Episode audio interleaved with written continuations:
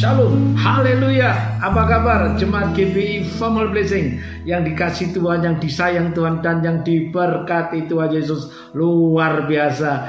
Kita masuk ke hari yang terakhir di tahun 2021. Hari ini 31 Desember dan 24 jam mendatang kita sudah masuk di tahun baru 2022 luar biasa. Sungguh kalau kita ini boleh ada saat ini karena pemeliharaan Tuhan yang luar biasa termasuk Tuhan memelihara kita. Daripada yang jahat renungan harian ini saya ambil dari kitab 2 Tesalonika pasal 3 ayat 3 yang berbunyi demikian. Tetapi Tuhan adalah setia. Ia akan menguatkan hatimu dan memelihara kamu terhadap yang jahat. Tuhan setia. Tuhan telah menyatakan kesetiaannya kepada kita semua selama tahun 2021. Tuhan telah memelihara kita daripada yang jahat. Doa Bapa kami, jauhkanlah kami dari pencobaan dan lepaskanlah kami daripada yang jahat. Ada banyak hal-hal yang dapat menyerang hidup kita setiap hari. Hal jahat bisa datang dari pekerjaan iblis dan kuasa kegelapan,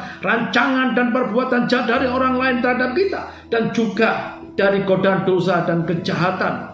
Semua hal yang jahat itu bertujuan apa? Untuk menjatuhkan, untuk merusak, menghancurkan dan membinasakan kita. Tetapi syukur kepada Allah, Ia yang setia, Ia yang mengasihi kita, Ia yang melindungi kita dari semua hal yang jahat.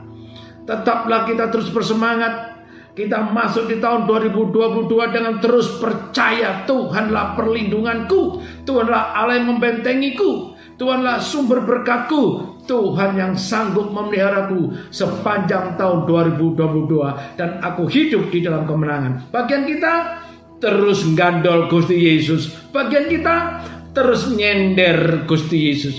Percayalah, tidak pernah dipermulukan orang yang mengandalkan Tuhan Yesus. Tetap semangat, terus mengandalkan Tuhan Yesus saja.